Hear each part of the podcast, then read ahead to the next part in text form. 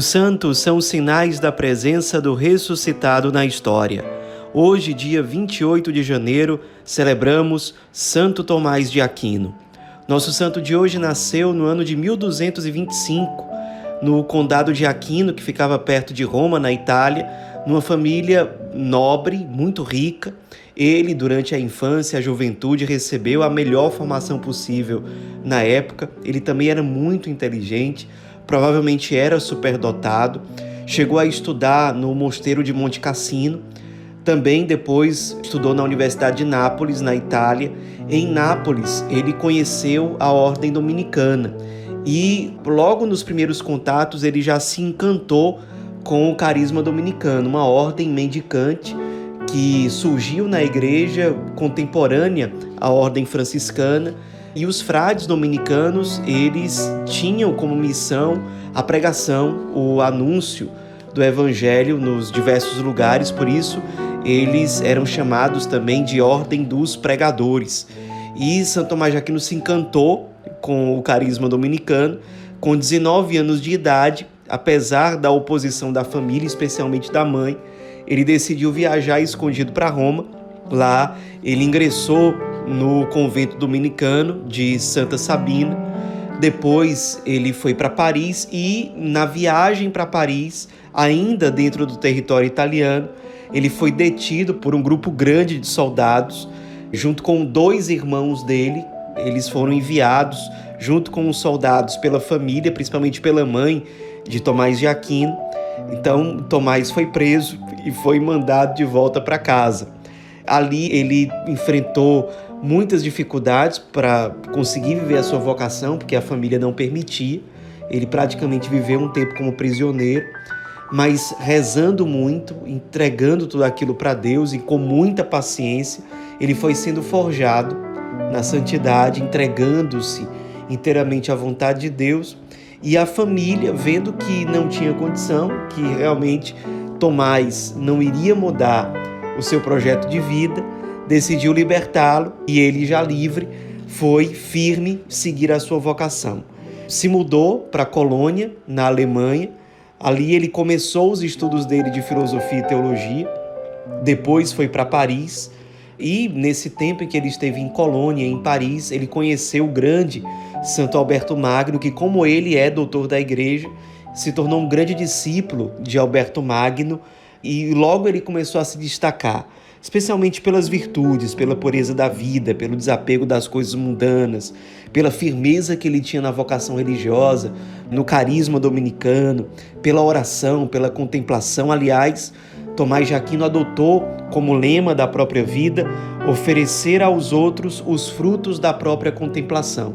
Ele tinha certeza de que Deus o chamava para uma intensa contemplação das realidades divinas, dos mistérios sagrados e tinha Deus tinha dado a ele a missão pessoal de comunicar esses mistérios para a igreja, para os seus irmãos. E isso ele fez como professor, e como professor ele deu aula em vários lugares, na Universidade de Paris, também em Roma, em Bolonha, em Nápoles. Ele era muitíssimo procurado pelos alunos.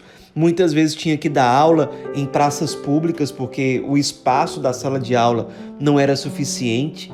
Combateu muitas heresias por conta da sua sabedoria, da sua erudição, da sua grande capacidade de persuasão e, além de tudo, era um homem muito místico.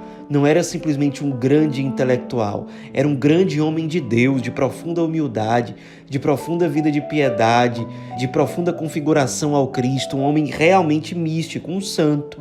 O padre Luiz Palacim se refere a Santo Tomás de Aquino da seguinte forma: A curta vida de Santo Tomás não foi de modo algum tranquila como poderia fazer-nos pensar a magnitude de sua obra. Viajou continuamente e desempenhou várias funções: professor universitário, consultor da ordem, pregador oficial. Em meio de tantas viagens e ocupações, lia, meditava e redigia suas obras. Sua Suma Teológica é uma das obras fundamentais do pensamento humano obra que marcou o rumo da orientação filosófico-teológica da Igreja durante meio milênio. Santo Tomás aparece assim como um dos grandes elaboradores do pensamento cristão. O esforço realizado pelos Santos Padres na incorporação da cultura clássica à mensagem cristã foi completado por Santo Tomás no campo filosófico, enxertando a filosofia de Aristóteles em seu sistema teológico. Santo Tomás, portanto, além da grande missão que ele abraçou de professor, ele também foi um grandíssimo e profícuo escritor. Ele tinha uma capacidade completamente extraordinária, é óbvio que era um dom divino, de escrever e escrever muito. Ele, além de ser provavelmente superdotado, tinha um dom sobrenatural que o fazia, sendo auxiliado por alguns monges, ele ia ditando livros e livros e os monges iam copiando isso, de forma que ele conseguia produzir livros numa velocidade alucinante. Vários livros sobre filosofia, sobre teologia, sobre psicologia, sobre filosofia política. Era realmente um gênio e um santo. E escreveu realmente inúmeros livros e o que mais se destaca, sem dúvida, é a Suma Teológica, uma obra monumental em que ele aborda e explica os diversos mistérios da vida cristã, aborda temas de teologia fundamental, de teologia dogmática, os sacramentos, a moral, a antropologia e por aí vai. Foi um escritor realmente muito profícuo, muito profundo. Em vida, ele foi conselheiro de alguns papas, foi conselheiro inclusive do grande rei da França, São Luís, foi convidado pelo Papa para produzir o ofício e a missa em honra de Corpus Christi, na solenidade de Corpus Christi.